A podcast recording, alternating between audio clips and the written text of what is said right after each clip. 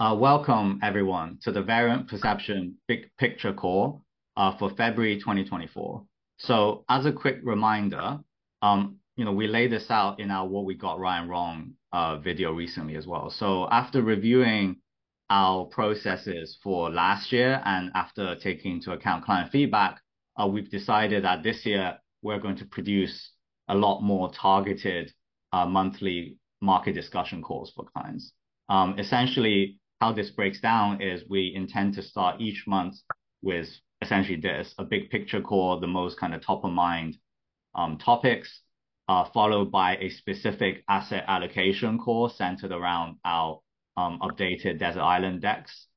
Um, and then typically the third week, I would anticipate much more of a global macro trading focus call. So specifically, looking at the alignment of tactical with our cyclical models. Obviously, we're already triggering models daily on the portal, but that's very much the short-term timing. But the goal of that call will be to kind of review where things are most aligned and some of the ongoing trades. And then typically the final week, I would anticipate will be slightly more ad hoc, but it will probably be um, focused on specific bottom-up sectors or even single names, heavily uh, linked to our capital cycle crowding and the various equity factor models we built. So, you know, in summary, the the cadence should really be big picture call, you know, what is the market focused on? What are the big topics? Specifically, then VP asset allocation, then specifically global macro trading, tactical models, and then finally bottom-up stock pick, stock picks essentially, or industry picks. And yeah, with that, um, you know, this with that, I guess, Scott, yeah, let's get into it. What, you know, big picture-wise, what is top of mind? Yeah, so I think uh, you have to start with the U.S. fiscal situation. Um, you know, we look back to last year, the fiscal input, the fiscal deficit that we ran around 7% of GDP um, has really been, an ex, in our, in my opinion, a pretty outsized driver in helping support the U.S. growth narrative, especially when the rest we've seen the rest of the world go through quite a already go through a recession and actually now starting to uh, turn back up and uh, the economic outlook globally is starting to improve, but the U.S. has yet to really drop off. Um, and I think trying to digest, can fiscal A, will it continue? What's the outlook this year? B, uh, will that potentially lead to, you know, is there any upside inflation risk? What's the outlook for growth? We had, you know, a bunch of recent really hot PMI data, but then also um, how does that tie into activities within the labor market? You know, we highlighted pretty consistently over the past year the dynamics of labor hoarding and is U.S. fiscal um, supporting, you know, hiring intentions by companies that maybe um, maybe aren't quite true. And I think we've broken that down a little bit when looking at job openings from extremely small companies versus bigger companies, hiring data. Um, the layoff outlook is a little is diverging. So I guess I'd start there. Curious what you think about, can fiscal continue? Uh, does that mean, is that is that the only important driver to continue this uh, outsized U.S. growth narrative? But uh, also, are we seeing any divergences um, under the hood like we've seen in the labor market within fiscal? I know um, maybe from like a tax receipt standpoint or something. Yeah, so I I think I would frame it as how we going to get the soft landing? And this is where we talked about the 1967 analogy a lot. And essentially there's three prongs. One is continue fiscal. Two is we get the aggressive Fed cuts and they deliver and they preemptively cut. And then the third is, you know, the labor market dynamics, right? Whether you want to call it hoarding or if you want to say labor mismatch, um, essentially a micro, you know, businesses, right? That That continues. So it prevents the labor market falling over. I think if you get all three, that provides kind of the best ingredients for us to achieve the soft landing, right? Like clearly there's just so many weird under the hood divergences in the data over the kind of past, uh, you know, what, 12 months really, right? Including the persistent situation of our U.S. lead indicator recovering strongly, the cyclical one, yet the result the recession model being on, right? Issues like the the diffusion of state coincident indices being recessionary, diffusion of like diffusion of claims being recessionary, but outright GDP being super strong, you know, tax receipts being down um, whilst the retail sales are super strong. And So there's just lots of, you know, weird things, right? Like, you know, credit card delinquency is rising a lot. Yet, again, the consumer headline seems fine. And I think having dug into the various parts of it, it does really come back to the most obvious answer, fiscal, right? If you just run, you know, from the kind of, even when we laid out our Godot's recession thesis, the whole point is if you decompose it using the Kalecki Levy decomposition, ultimately how much are households saving and how much are government saving will drive the, the, the outcome in terms of private sector profits.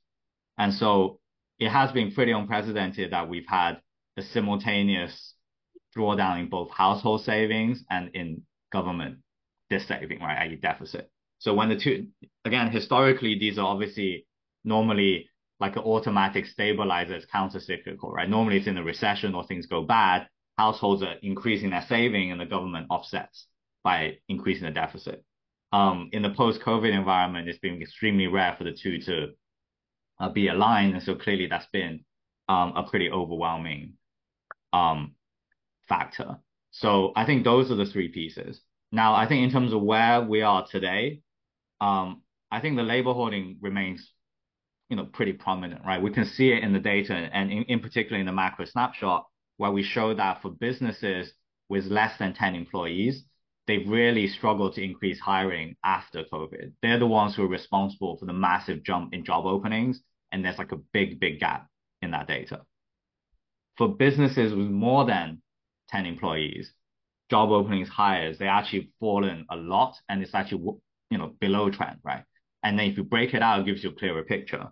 And typically you would expect the the greater than 10 employees to be more reflective of, you know, listed companies, um, right? And, and kind of the, the earnings that probably matter for investors a bit more, right? So, so I think that that's kind of, um, you know, you can see that divergence, but then that might also explain that, you know, because small businesses still recruiting quite heavily, you know, you, you probably have a situation where, you know, as people lose their jobs, they can get find other work, right? There's all these things about people taking multiple jobs, right? And in these various things. And I think the explanation could just be that it's the micro businesses are really driving the the the, the good labor market data and, and keeping and helping things hold up. And that can reconcile with now you're seeing more like, you know, layoff announcements, right? WARN notices and these things that typically more linked to probably bigger businesses, right? So I think that that's potentially there. But as of right now, clearly that says, you know, the labor mismatch continues for now right? That's still kind of over in aggregate the data. So fine, that part's good. The second piece on the Fed cuts.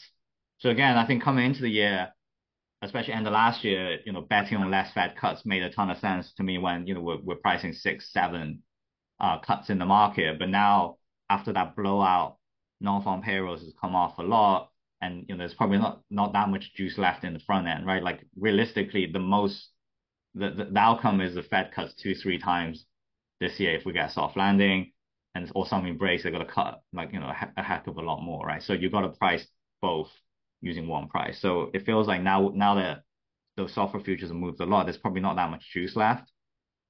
Um, and so, you know, the Fed we need to kind of over deliver versus what's priced in now, I think, to get it. So again, it's possible.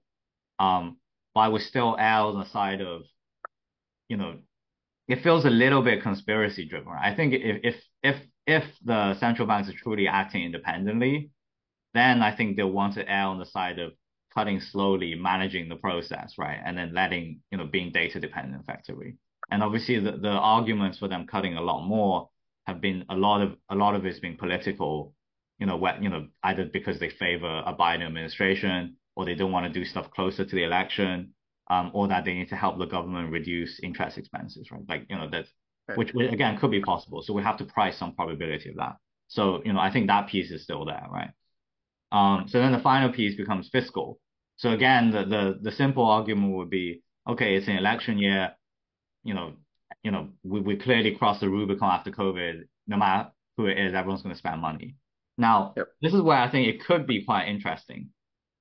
Um, when you dig into the data, I think as we previously noted it in the, you know, in, in reports, it's pretty um, unprecedented to see tax receipts, nominal tax receipts, um, falling for both production taxes as well as um, personal um, taxes. And this is not and this is is not strictly speaking a capital gains issue. Capital gains is not big enough share of the overall personal income tax pool to account for the fall.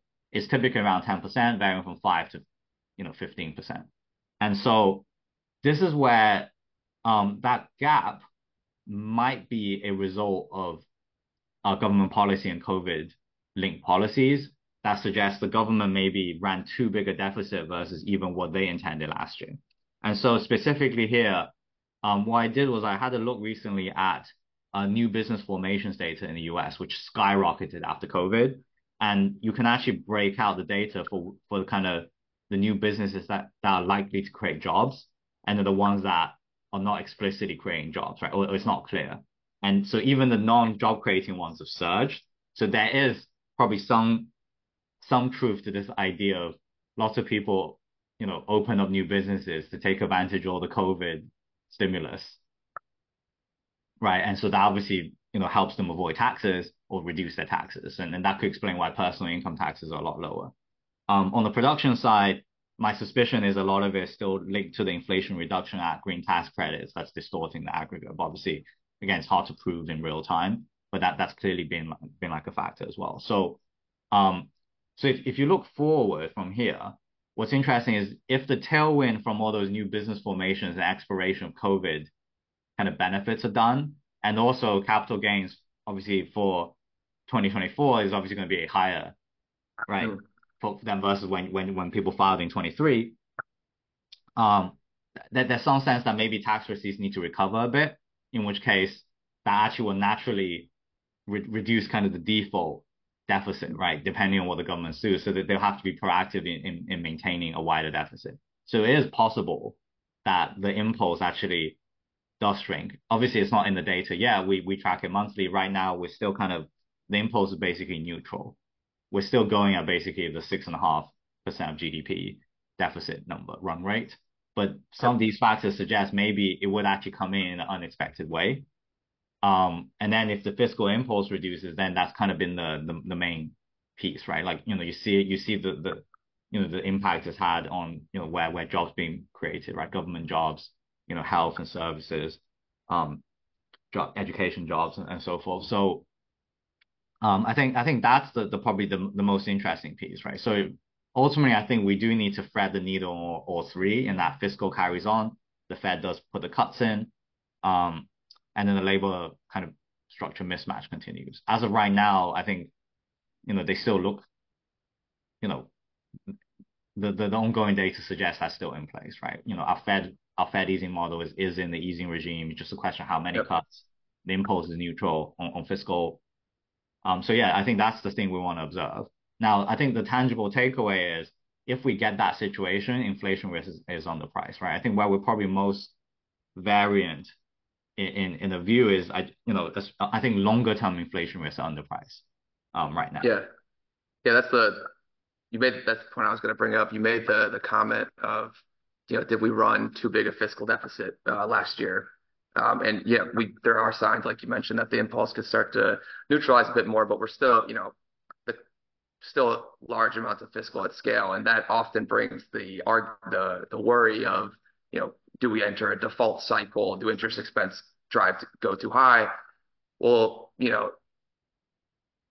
historically, you know, when you get to certain levels of uh, aspect debt to GDP ratios, et cetera, you know, the Bernholz methodology, those types of things happen. But the risk of that, I think, is that's an extremely further tail risk versus what is more being missed, I think, currently by the market, um, is the pricing of inflation upside um, or potentially ups, upside surprises to to inflation.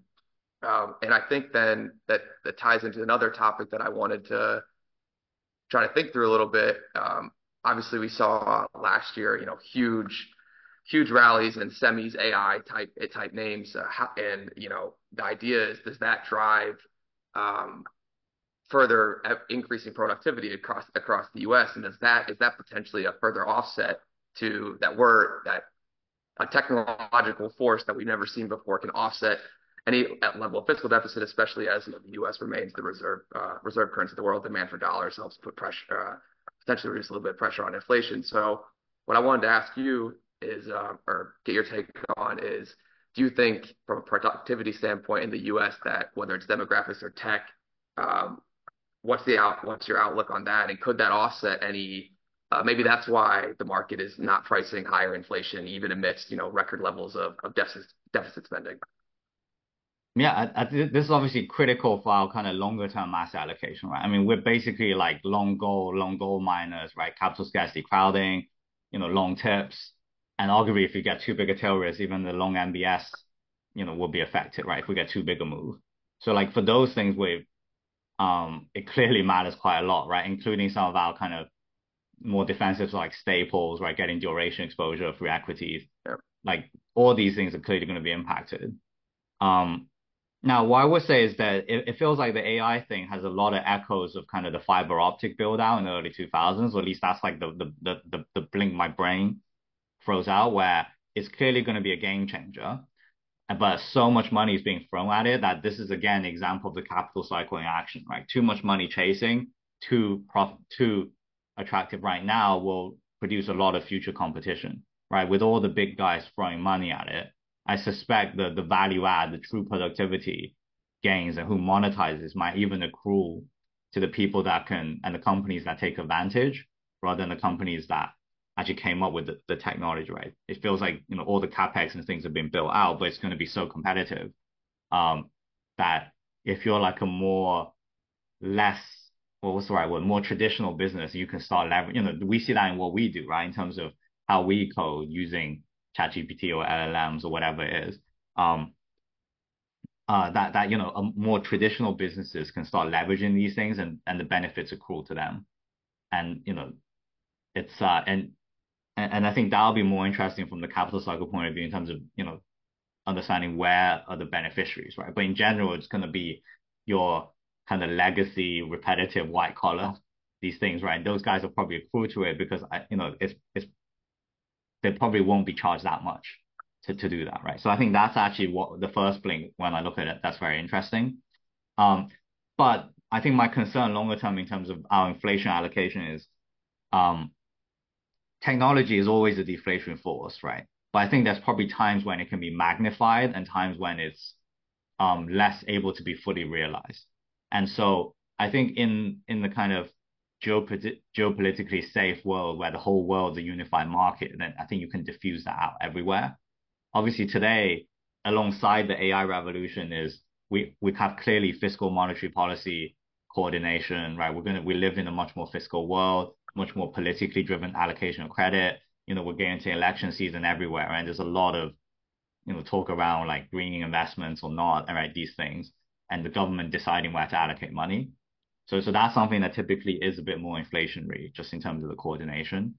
Um, and then obviously with the new Cold War, um, you know, multipolar world, all these kind of things, again, you're gonna have a more of a focus on resilience, right? Supply chain resilience or just duplicating things that historically we didn't need, right? Like it's gonna be, I think all countries are gonna be pretty motivated to put in place contingency plans, right? That just means, you know, building out more things that you used to import essentially, right? You, you didn't think that much about. So, um, and and obviously this is like hints of like the the, you know, in the the the in biology, right? They talk about like you know it's essentially efficiency versus kind of security trade-offs, right?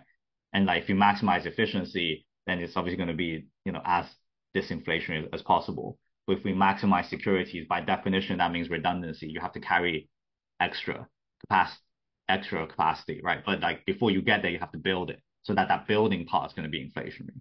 And then even if you build extra capacity, if it's not if it's non-productive, then you'll have to see how it was financed, right? In in, in the end, how, how, how it shakes out in terms of did you destroy wealth and is this deflationary, or you just build out all this capacity, but you use it because the world's less efficient, in which case it's it might be more inflationary. So um yeah, and obviously we have the demographic angle, right? We've shown that chart a lot, demographic chart versus yields and inflation, where actually we think ultimately it's it's actually biased higher.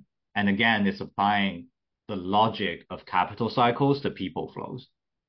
So one of the the I think one of the most first principles, core ideas that we center our analysis on is the idea of finding what is a true level. right? And I think this this matter for the hierarchy of money work we did. Also in demographics, the, the idea is to figure out what the right ratio is to look at, right? And so to us, the capital cycle applied to demographics is what is the flow of savers versus the flow of consumers. And so we can do that by doing a GDP weighted global count of basically middle aged who are savers and the young and old who are consumers, right? And so on that ratio, um, once you GDP weight, then um, you know we're, we're moving to a world with a lot more consumers, a lot less savers. That naturally means that the the the, the clearing rate to match up savings to consumers has to go up, right? And that means risk free has to go up. And you know there's more because naturally that'll that'll show up in inflation, that'll show up on yields and all these things, right? So I think structurally, um, there's probably more factors suggest to prepare for a higher yield equilibrium, higher inflation kind of environment, but there will be pockets where that technology de deflation will kick in. But I think globally, it, it, it depends on what you want to anchor on, right? Like at, at this point, it seems fiscal is going to be very hard to put the put the fiscal monetary policy coordination back genie back in back in the lamp. And similarly to China, US, like these tensions, whilst we might get you know cycles in the secular trend, it's, it's very hard to see how it goes. So I think those and and that naturally just means the need for resilience, and resilience just means building more things we already have, right? Um, so I so yeah, I mean that that's probably the the, the framing around it. But you know, as of right now, when we're not pricing that much in, when ten year when tips and these things you're getting a very good real yield, when these break evens only like pricing two, then I feel quite comfortable being like, yeah, sure, there might be, but there's all these other factors around inflation, right? That's probably the frame. Just like for gold, it's already capital scarce. Every, you know, it's actually pretty uncrowded. Then I don't mind owning gold miners, right? But if say we have a situation where those valuations have changed, the crowding metrics and all those positions have changed, and then we go through this analysis and might be like, oh, there's clearly downside risk here from, you know, technology diffusion, right? Um, yeah, so yeah. That, that's probably yeah, I'm I'm talking quite a lot, but like I guess that's just a stream of consciousness on, on it. Yeah. Yeah. No. Um.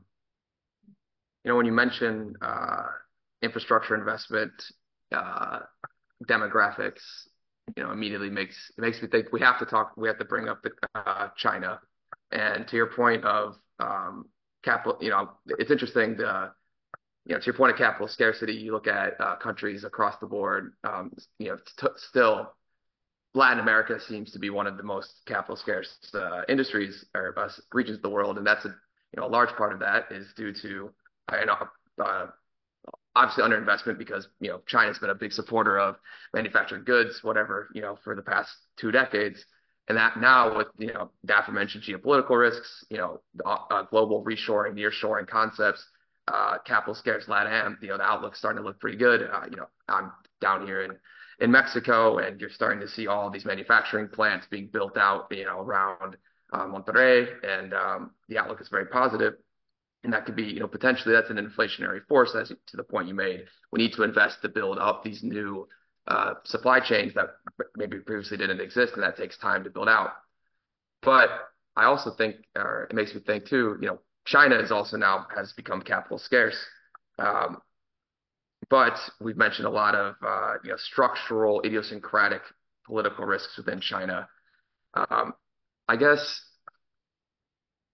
how do you view or what what are you thinking about in terms how does China play into the global demographic inflation story that we talked about previously? You know, China, um, do we think there's going to be there'll be a net exporter, importer of inflation? Obviously, uh, my bet, my thought would be um, they're going, you know, have to continue this uh, large infrastructure investment, commodity investment outside of China, like we highlighted with Malaysia or Indonesia in our past G3 uh, EMDMLIW. How does that? What's your view on how that plays into um, the global productivity inflation narrative? Um, and then, you know, I'm also thinking of specifically uh, China is flagged as capital scarce, but I think still we probably try we'll try to want to view it as a trading market. Uh, maybe we could talk about that at the end. But big picture, how does um, China tie into uh, geopolitical risk, inflation risk, and uh, global productivity um, outlook uh, going forward?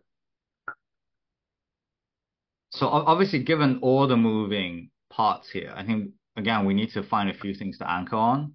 I do think for China, energy security is a top top national priority, right? So to that, to that extent, I think China has a pretty price insensitive bid to try and like build out all the infrastructure things they want to do, right? In terms of obviously, you know, in terms of the the the connections through like Pakistan and like Afghanistan, right? There's a reason China is very focused on those things. Obviously, for Russia getting getting the pipeline, um, getting new pipelines built, and not having that critical dependence on kind of straight Strait of Malacca and then like these kind of you know, and and getting oil shipments through, right? And again, that gas shipments through that way. So, um, I do think you know, there's a few reasons, and obviously that's also why China's, you know, focused along renewables and these things. So I think in terms of energy security means China will be a pretty price insensitive bid for a bunch of, you know, the commodities and the linked things, right? So that's like quite a structural thing there, almost regardless of the economy in in a way, right? Obviously not fully, but I suspect you have a a step up in that in that demand function. So I think that part is there. So to that extent, I think that's a that's like a that is going to be inflationary for those areas that are targeted. Um, but at the same time, I think as a regime and the history of the country, um, you know, the leadership in China are, are, are likely pretty allergic to generating too much inflation domestically.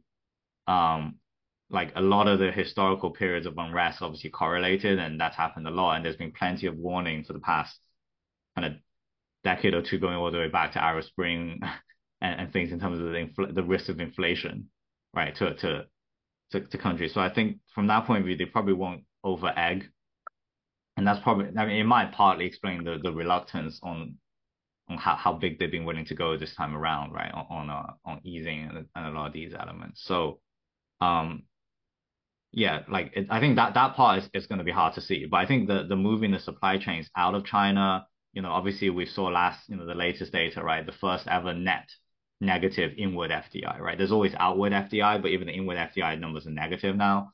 Um, so yeah, so you know that's clearly a pretty structural uh, trend. Um, so so you know those that there's going to be a need to shift those, and th- that presumably leads to like adjustment period, and you know clearly won't be as efficient as the current setup. So I, I suspect it's probably net slightly um, exporting inflation structurally, um, but obviously, cyclically speaking, while China's down here, is clearly, uh, unless they really generate some kind of big economic recovery, which again isn't in the leading indicators, right? It feels more like a an acute need to just, um, you know, try and rescue the stock market at this point. Um, so yeah, I, I suspect it's probably slightly inflationary, but it's probably not that big a swing factor either way. It's probably not the mega deflation, uh, you know, people claim it is in that context too, I guess, um, how would you, I think this is an interesting uh, opportunity to talk, um, you know, capital scarcity is our is our biggest, you know, long-term structural driver or signal for for an, for an investment. And we've seen, you know, China is getting flagged uh, as capital scarce, uh, whether it's large cap, small cap equities. Um, but what weight then do you put on a capital scarce metric when there is overarching, um, you know, geopolitical, you know, we, we flag that same concept in many Latin American countries, whether it be Chile, Argentina. Um, the, how, I guess, how would you, uh, from just a bigger picture standpoint, frame to, to weigh to incorporate capital scarcity into other maybe idiosyncratic factors, or how should you overlay then maybe more tactical near-term factors in that regard. So I, I think investing in China today is more of a, you, know, it's like that F. Scott Fitzgerald quote, right? Like you got to hold two opposing ideas in mind at the same time, right? A lot of China's problems are a feature, not a bug, right? Like I think at this point, everybody accept it's a, accepts it's a new political regime, a new reality. Um, but you need to kind of have the idea and then also look at some of the valuations and look at some of the companies operating, say, in Hong Kong, and look at the cash flows and, and decide, you know what, you know, is there some state of the world where this thing, you know, can, can work out well? Yes, right. And you can probably size it accordingly. So I, I think that if you want to talk about direct China exposure, that's probably the the angle. but I think it, it's clearly more intuitive to get exposure to China upside without the direct kind of capital return of capital kind of risk, right? That uh, you know it's understandable why Western investors are concerned.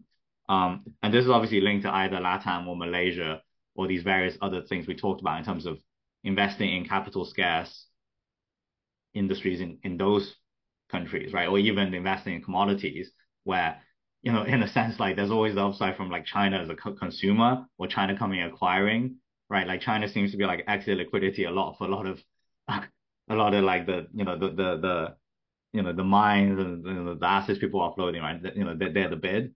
So I, I do think those are probably like ancillary ways to get exposure to the the China upside if necessary, while without the kind of direct political risk. And then like your crowding capital cycle valuation, all those things probably make sense, right? I think for direct China exposure, you know, that's just I guess it's no different to investing in EM, right? I really think there's an it's analogous to I just remember like since since when I started my career, I remember, you know, you first start off working on this and you build all the kind of, you know, two, you know, all these charts, right, seeing what the outliers are. And it was just very consistently Russia. Russia was always, always look cheap. It was always like, wow, why is this so cheap versus everyone else? And you go to Russia, you're like, oh, there's some really high quality companies, right? Look at the ROE and stuff. And like they, these guys can compound. And yeah, if you bought it cheap enough, you sound it for a while, you probably could, you did compound a lot, right? But structurally, you know, it, it traded at a discount in terms of where it is. And I think that's the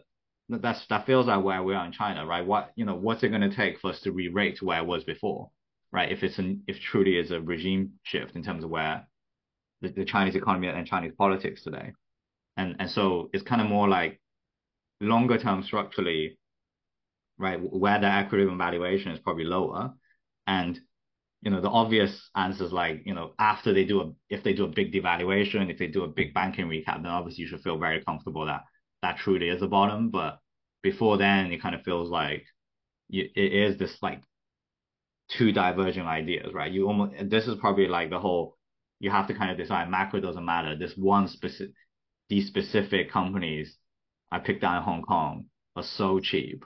They're not that exposed and you know you're gonna be able to just compound the you know you're gonna get paid a huge carry because most of these things are trading on ridiculously high free cash flow div yields, and you just get paid the carry to wait for these scenarios where you know if some improvement they might you know even without re-rating you'll get good return right it feels like that kind of that that would be probably the opportunity and then there's some scenarios in the world where your re-rates higher and does well but you probably have to be careful of your overall direct exposure to China we can probably find loads of these other examples, right? Even yeah, Indonesia, Malaysia, you know, Brazil, Mexico, right? Like this is the whole multipolar. That's like as U.S. China tension ramps up, you know, there's these countries in the middle.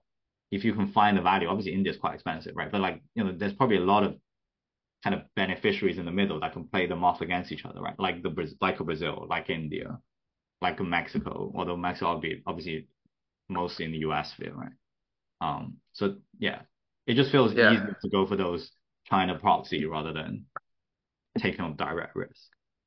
Yeah, and I think the F. Scott Fitzgerald quote, the concept of cognitive dissonance, uh, it's so pertinent always, but especially today. And I think you could make the argument, you know, even see aspects of that within the U.S. You know, the the concept of can deficits run forever, but you know, uh, we have you know productivity dynamics. You know, there's there's going to be winners and losers, uh, sector by sector. We're seeing the discrepancies in the labor market. All of those the extreme moments in markets create um, divergence opportunities, and you have to um, have the cognitive dissonance to be able to identify. Uh, you know where who could bet like not everything is nothing is binary there's always opportunities across the board and i think that's when you know utilizing uh, our you know our different tactical, cyclical, structural frameworks really plays pays off um, because then that helps you you know potentially mitigate the risk of you know you mentioned Russia.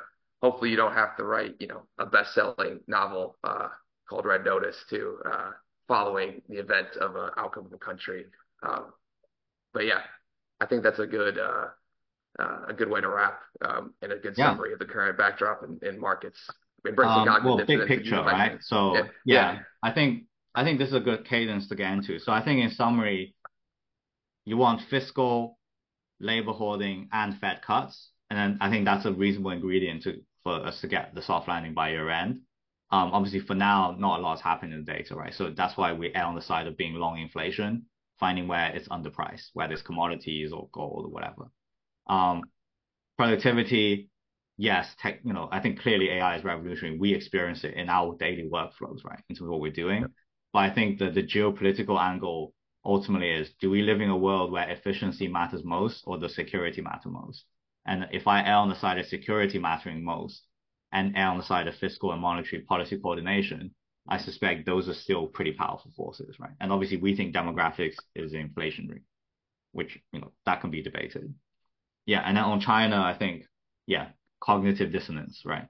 There's clearly single stock opportunities that you don't need a re-rating for, analogous to, you know, buying, I don't know, like Yandex or Sberbank, whatever, during one of those major Russia kind of, you know, Russia scare things, right? So I think that that's possible, but otherwise going for the capital scarce, less crowded, you know, Malaysia, Indonesia, LATAM, or any of these other, you know, obviously they've been investing a lot into Thailand in, in terms of the EV factories and stuff. So that just seems much cleaner um, as a proxy on getting China upside.